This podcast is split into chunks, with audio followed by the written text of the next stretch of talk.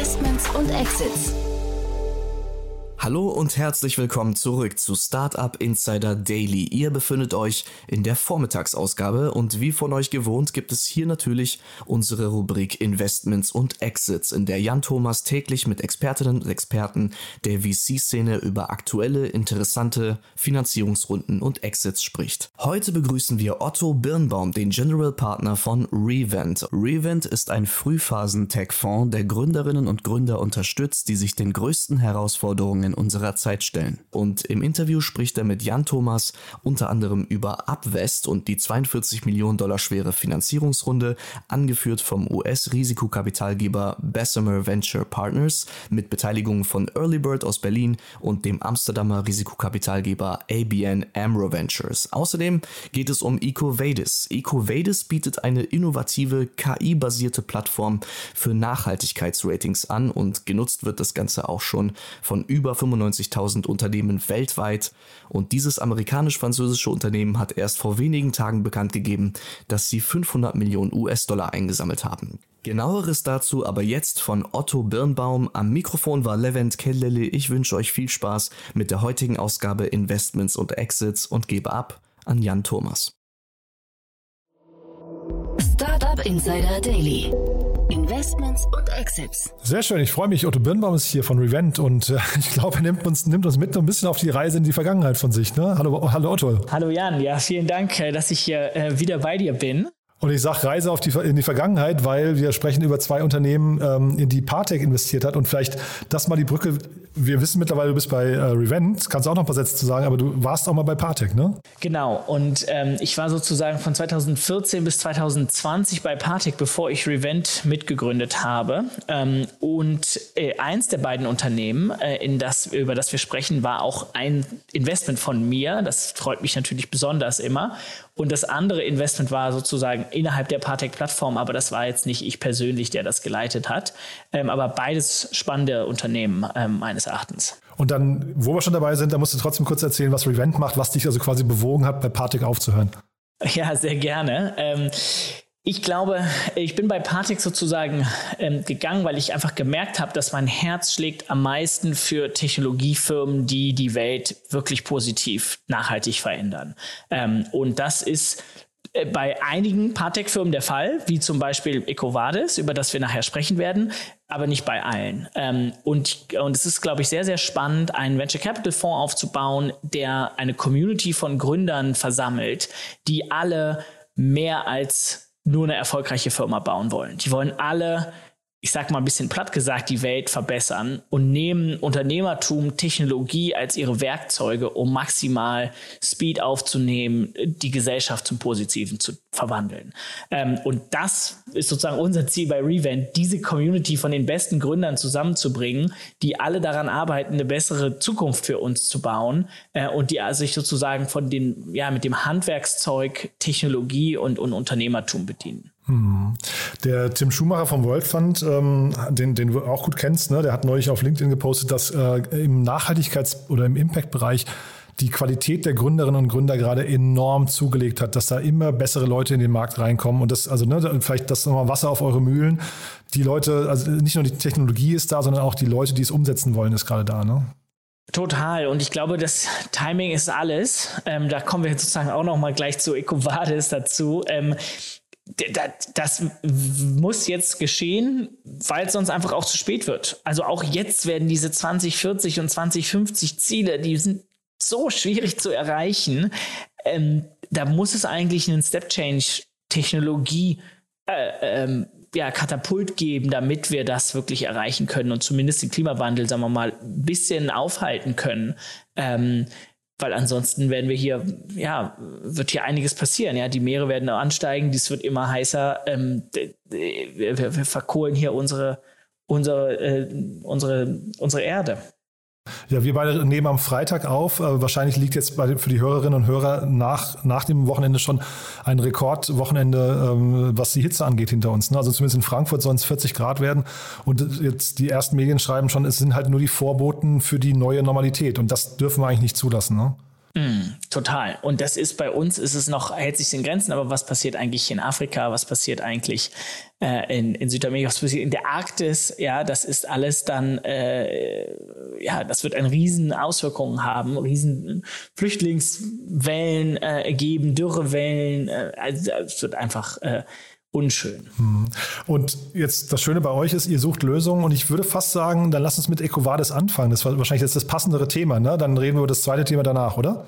Sehr gerne. Wir können gerne mit EcoVadis anfangen und ich fange mal äh, an sozusagen die News, die über den Ticker ging, ist, dass EcoVadis hat gerade 500 Millionen aufgenommen ähm, äh, von großen äh, Private Equity und eigentlich Sovereign Wealth Funds wie äh, GIC, äh, das ist Sovereign Wealth Fund aus, aus Singapur, Princeville Capital, großer äh, ähm, äh, Private Equity Investor aus Amerika.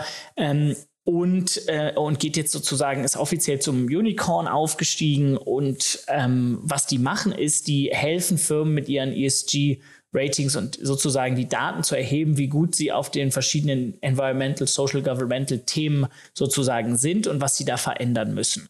Ähm, vielleicht zwei Punkte hierzu. ESG ist so ein zweischneidiges Schwert. ja, äh, das wird auf der einen Seite sozusagen unter anderem von Elon Musk ähm, heftig und meines Erachtens auch zu Recht kritisiert. So nur weil man eine ESG gute Company ist, kann man sozusagen noch trotzdem eine sehr schlechte Company sein. Äh, sei es ein ExxonMobil, ja, oder ein Shell, die sind wunderbare ESG Companies aber sie sind natürlich trotzdem sozusagen für die Umwelt jetzt erstmal nicht, nicht förderlich. Ähm, ich glaube, Pepsi wird auch immer als Beispiel genannt, ne? Und so, ja. Pepsi wird als Beispiel genannt. Und der, der Punkt ist an ESG, und das ist sozusagen auch eine Transition, den wir gehen, das war in der Vergangenheit, war es viel, haben Sie eine Diversity Policy? Gibt es eine Carbon Policy? Ähm, und wenn man das mit Ja beantwortet hat, dann war man da sozusagen schon im grünen Bereich wie diese Policy aussieht und wie die umgesetzt wird, ähm, das war dann sozusagen gar nicht mehr äh, so im Fokus. Ähm, und der nächste Schritt ist eigentlich, okay, wie sieht die Policy aus?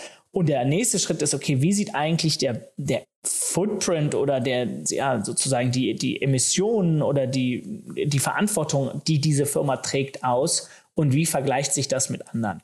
Aber das ist so ein bisschen so sozusagen auch diese Transition, durch die wir gehen von ESG, einfach nur Ratings, bis hin zu ESG Measurement, bis hin zu Impact, wovon wir dann eigentlich sozusagen sprechen, zu sagen, okay, was ist eigentlich der, der maßgebliche, signifikante Beitrag, den eine Firma wirklich für den Planeten oder für die Gesellschaft leistet. Und also deswegen ist es toll zu sehen, nach dem, was wir gerade jetzt im Vorgespräch hatten, ne, ähm, oder, oder, die Hinweise, ne, mit, äh, wo die Erde eigentlich gerade steht und welche Art von Lösung wir brauchen, dass solche Themen jetzt solche, solche großen Summen bekommen. Ne? Ja, total. Und aber auch so ein EcoVadis, das, ähm, ich glaube, ähm, die gibt's jetzt seit, äh, du hast die Zahl besser im Kopf. Als ich glaube, 2006 oder 2007 habe ich gesehen. Ne? Also schon wirklich sehr, also sehr langer Markt. Ne? Ja, sind seit 15 Jahren unterwegs. Ne? Und was interessant ist, dass ich glaube, Patek hat so 2015, 16 investiert, sowas in dem Dreh.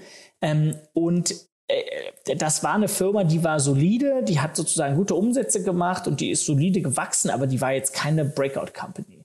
Und in den letzten drei, vier Jahren hat sich dieses ganze ESG-Thema so viel auch in die Invest für bei den Firmen, bei den Investoren und so weiter sozusagen auf die Agenda gesetzt, dass so ein EcoVadis nochmal richtig äh, ähm, vorangekommen ist. Ja, und jetzt, also hier sind in dem Presseartikel ein paar Zahlen genannt. Ähm, die haben irgendwie knapp 100.000 Firmenkunden.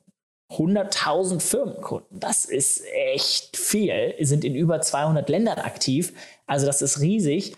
Was die jetzt machen müssen, ist, sie müssen jetzt diesen Shift von sozusagen ESG-Rating, habe ich eine Policy, ja, nein, hinzubekommen in wirklich Measurement und sozusagen hinzubekommen, inwieweit hilft in EcoVadis wirklich, dass Firmen ihren insgesamt Footprint, weil sie EcoVadis nutzen, langfristig besser aufstellen. Und ich glaube, das, das ist so eine Transition, durch die so ein EcoVadis jetzt sozusagen durchgehen muss, ähm, äh, weil die eben ursprünglich eher so von sozusagen Rating-Questionnaires kommen. Hm. Und meinst du, die haben das Potenzial, so eine Art Standard zu setzen, ähm, dass, dass da hinterher dann auch, ich weiß nicht, so Gütesiegel daraus entstehen oder so? Würdest du sagen, ist das der Weg oder wo, wo können die sich mal hinbewegen? Ja, es könnte sein, dass sie das Gütesiegel werden oder sie, es könnte aber auch sein, dass sie einfach unterschiedliche Gütesiegel sozusagen über ihre Plattform abbilden lassen. Ja, die, eine Firma möchte, weiß ich nicht, eine B Corp Zertifizierung haben, die andere möchte sozusagen, weiß ich nicht, im, äh, im MSCI ähm, Impact Report positiv auftauchen. So, da, da gibt es sozusagen verschiedenste Siegel. Ob man das selber sein möchte, ist man dann immer so ein bisschen hin und her. Ähm, sitzt man auch so zwischen den Stühlen, sag ich mal. Weil wenn man selber sozusagen zertifiziert, dann kann man eigentlich schwierig beraten. Es ist eigentlich spannender, wenn ein, ein, unabhängiger Body sagt, okay, das ist das Siegel und eine, eine Plattform wie ein Ecovadis oder vielleicht auch eine andere Plattform hilft den Firmen, die Daten zusammenzusetzen, um dann dieses und sozusagen ihre Praktiken anzupassen, um dann diese Siegel zu, zu erreichen. Hm. Und ich gucke mir auf Crunchbase hier gerade nochmal diese Entstehungsgeschichte der Finanzierungsrunden. Das ist wirklich ganz faszinierend, finde ich. Also das Unternehmen äh, April 2007 habe ich gerade nochmal geschaut, gegründet. Und die haben dann in Q4 2016 ihre erste richtig große Runde mit 35 Millionen äh, gedreht. Davor sind sie mit insgesamt in Summe 5 Millionen ausgekommen, also über neun, fast zehn Jahre, ja. Irre, oder? Also äh, das heißt, da haben sie wirklich ein langes Durchhaltevermögen und auch Glauben an die Sache irgendwie bewiesen, finde ich. Ne? Total. Und die, das war fast schon Bootstrap, ne? Mit fünf Millionen ich, ja. auf zehn ja. Jahre sozusagen hin, durchzukommen. Das muss man mal einem Berliner Commerce-Unternehmen hier irgendwie vorschlagen. Genau, der fragt, ähm, was mache ich im zweiten Monat? Ja, genau. Genau, also das ist, äh, ähm, äh, das ist auf jeden Fall schon sehr weit gekommen. Und dann muss man aber auch dazu sagen, hatten sie jetzt auch noch mal so ein bisschen Glück und wie gesagt, in 15 Jahren davon auch mal Glück haben, dass sich jetzt der Markt da nochmal so stark in ihre Richtung gedreht hat. Ähm, und deswegen sagen wir auch im Venture-Bereich immer, Timing ist alles. Es ist, sind so viele externe Faktoren, äh, die wichtig sind, damit so eine Firma sozusagen richtig erfolgreich wird. Ähm, und deswegen machen wir aber auch Revent, weil wir sehen, dass sozusagen diese Faktoren im Nachhaltigkeitsbereich und im Healthcare-Bereich und im Klimabereich eben in den nächsten zehn Jahren wahrscheinlich immer positiver für die Firmen werden. Und das wird einfach Rückenwinde kreieren, äh, die, die, die wichtig für den Erfolg sein werden. Total. Also ich finde, mit dem Timing ist alles. Ähm, wir haben hier schon ein paar Mal immer so, so, so Statistiken ähm, zitiert, äh, nach denen dann eigentlich die meisten Teams eben scheitern wegen des falschen Timings. Aber ich finde jetzt hier kann man auch noch sehen, die müssen ja in neun oder zehn Jahren davor, müssen die ja eigentlich auch echt noch sehr, sehr viel Resilienz, sehr viel Durchhaltevermögen und so äh, bewiesen haben. Das sind ja auch so die wichtigsten Gründertugenden eigentlich, die es gibt, neben dem Timing jetzt noch. Ne? Mhm. Und aber die haben auch, glaube ich, einfach eine profitable Firma gebaut. Also die haben, die waren sozusagen genau, die haben 2016, als da investiert wurde, waren die profitabel. So, das hilft. und das ist eben auch mal eine ganz gute Sache, wenn du als Gründer nicht abhängig bist vom Kapitalmarkt, ob da jetzt gerade ein Investor sagt, das macht jetzt Sinn oder nicht, sondern sagt, okay, meine Firma macht in sich, ist irgendwie net positiv. Ähm, und wenn ich schneller wachsen will, dann kann ich Geld aufnehmen aber wenn ich nicht schneller wachsen will oder aus einem anderen Grund kein Geld aufnehmen möchte, dann, dann lasse ich es. Ähm, Wobei das, das auch spannend ist, äh, Otto, finde ich. Ne? Wenn du jetzt wechselst irgendwann aus dem Bootstrapping, also du hast ja gerade selbst gesagt, es ist ja de facto Bootstrapping, wenn du zehn Jahre lang mit fünf Millionen äh, durch die Runden kommst dann aber den Schalter umzulegen und zu sagen, jetzt will ich nochmal irgendwie mit viel Venture Capital irgendwie schnell wachsen, weil jetzt haben sie 735 Millionen aufgenommen in Summe. Das ist dann, weißt du, also das ist dann schon irgendwie eine ganz andere, ein ganz anderes Spiel auch, ne? Braucht auch ganz andere, ganz anderes Mindset, ganz andere äh, Player wahrscheinlich im Team dann auch, ne? Total, aber es ist natürlich auch ein ganz anderes Marktumfeld jetzt sozusagen 2022, als es 2007 war. Und jetzt kommt ein gewisses kind of Land Grab, wo sehr, sehr viele Firmen eben ihre 100.000 Kunden sich jetzt alle positionieren, mit welcher Plattform wollen sie eigentlich ihr ESG-Rating sozusagen äh, angehen. Und wenn sie jetzt da nicht in den nächsten drei, vier Jahren weitere Landgrab machen, dann macht sie was anderes. Nur zeitgleich, der gleich, wenn es der gleiche Gründer noch ist, der im Driver Seat ist, dass der diese beiden äh, Methoden auch kann. Das ist, finde ich, auch eine Besonderheit. Also ne, das eine wirklich mit wenig Geld, zehn Jahre und dann innerhalb von vier Jahren sehr viel Geld aufnehmen. Für mich zwei sehr unterschiedliche Modelle eigentlich. Ja. Cool. Aber dann lass uns mal noch, du hast ja noch ein zweites Thema mitgebracht, das ist auch, also quasi, ne, Partec, äh, aber jetzt eine ganz, ganz andere Ecke. Ja, ganz andere Ecke ähm, und sicherlich auch ein Thema, weil ich einfach damals bei Partec investiert habe. Ähm, ähm, das ist Abwest. Abwest ist eine Firma, sie sitzt in Berlin und die hat jetzt diese Woche bekannt gegeben, ihre 42 Millionen Dollar Runde mit Bessemer. Ähm, ähm, als Series B, was kann man schon sagen, sozusagen nicht äh, alle Tage passiert, dass so ein US-Top-VC in, in, in Berliner lokale äh, äh, Firmen investiert. Ähm, insoweit bin ich da ein bisschen stolz drauf, wie man vielleicht hört. Ähm, und äh, ich bin vor allem stolz eigentlich auf Martin Kassing, äh, äh der Gründer und CEO der Firma, der einfach genial ist in, mit in, in, in, vielen, in vielen Hinsichten. Er ist, glaube ich, einfach extrem gut im Hiring, ähm, hat ein Bombenteam um sich herum gebaut, aber er hat eben auch sehr, sehr gut die ganzen ähm, Krypto- und, und, und Legal-Themen im, im, Blick gehabt und, und sozusagen Abwest so positioniert, wie sie das jetzt sind, so dass eben auch ein Bessemer sagt, hey, das macht total Sinn. Und vielleicht kommen wir mal ganz kurz dazu, was sie eigentlich machen. Ist ein bisschen ähm, komplizierter, aber Abwest hat sämtliche BaFin-Lizenzen, um ähm, Kapitalmarktprodukte als Infrastruktur anzubieten.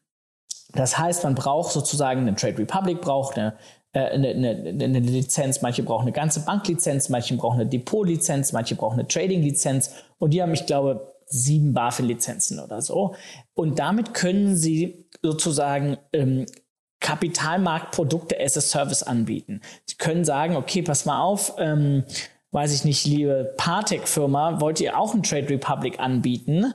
Und jetzt hier sozusagen einen äh, Direct-to-Consumer-Trading-Firma sozusagen in den Markt launchen. Ja? Äh, oder wollt ihr ein Raisin oder ein Deposit und so weiter, aber nur als technische Infrastruktur. Das heißt, man muss jeweils nochmal die Akquise der Kunden sozusagen, muss man selber machen.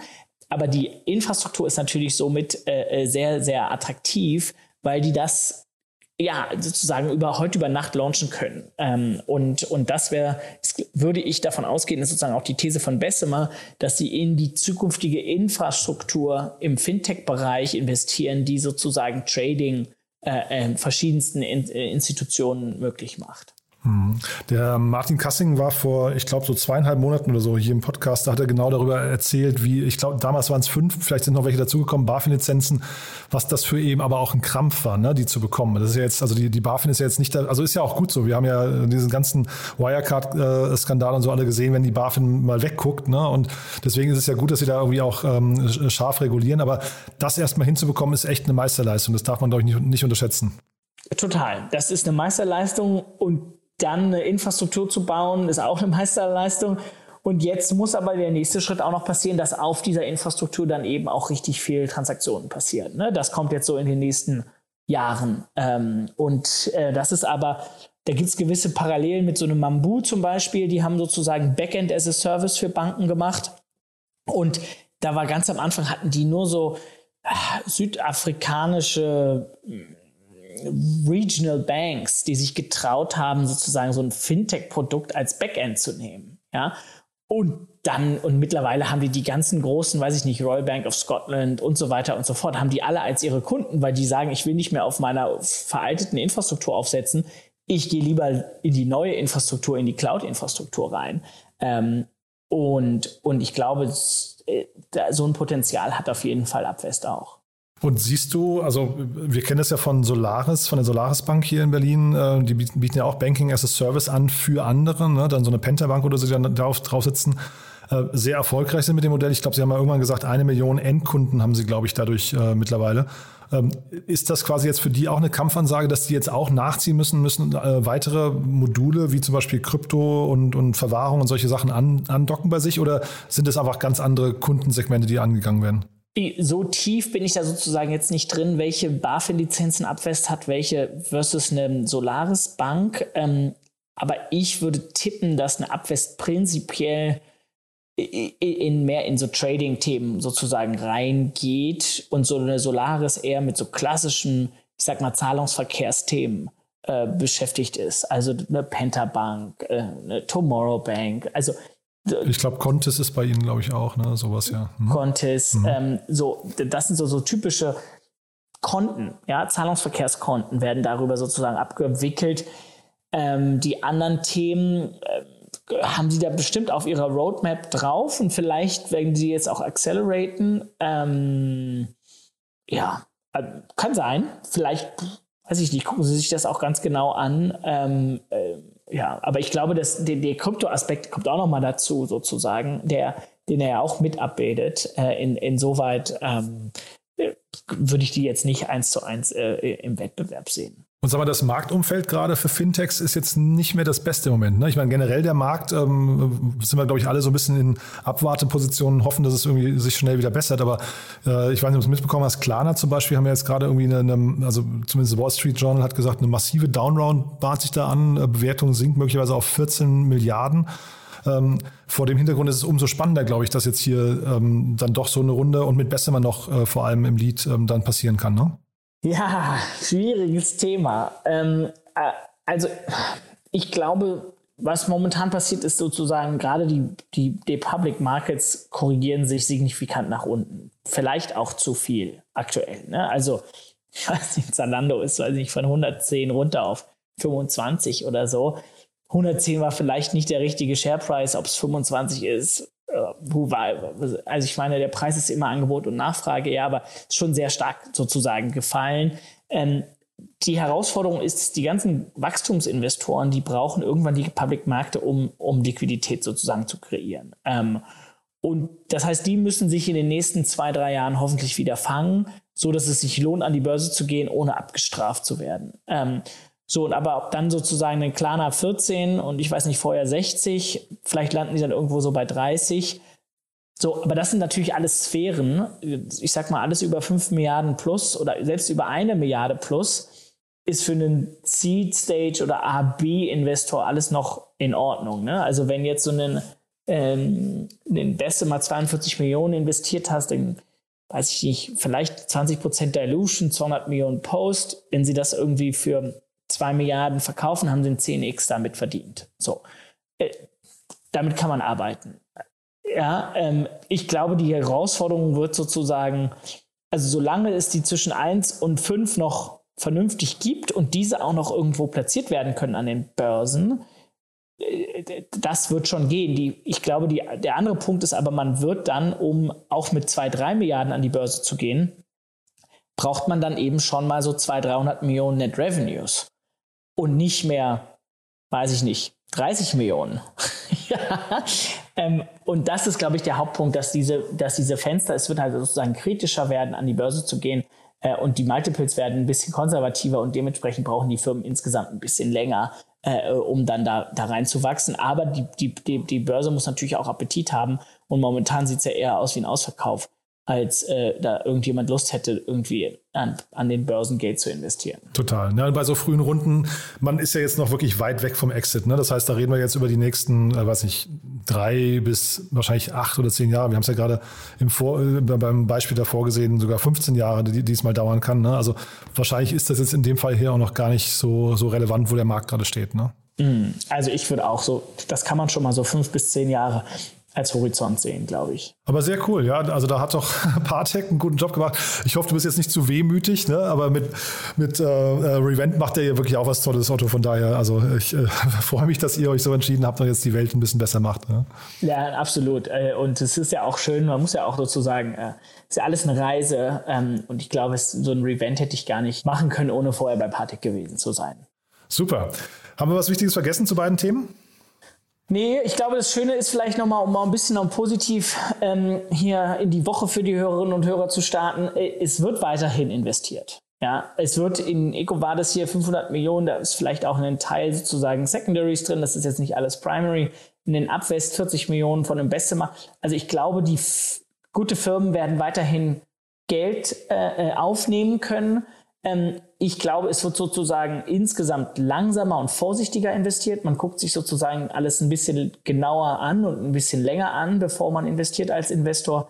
Ähm, aber dann sind die Fonds eigentlich gefüllt und ich glaube, es sind eigentlich sozusagen weiterhin gute Zeiten, ähm, sowohl für Gründerfirmen zu bauen als auch für Investoren zu investieren. Ja, auch für gute Modelle, glaube ich. Ne? Und dann dazu kommt natürlich das Thema, das spielt euch nochmal in die Karten, dass ihr natürlich, sagen wir, mit dem, mit dem Nachhaltigkeitsthema seid ihr eigentlich genau da, wo jetzt eigentlich gerade auch viel Geld reinfließen sollte. Das heißt, können wir uns, glaube ich, auch beide nur wünschen, dass da noch deutlich mehr, also was Tim Schumacher, habe ich ja vorhin zitiert, gesagt hat, dann deutlich mehr Leute in diesen, in diesen Space reingehen und da richtig gute Companies gründen. Ne? Total. Und, und unsere These ist eigentlich sozusagen, dass immer, es sind eigentlich die besten Leute, die die besten Firmen bauen.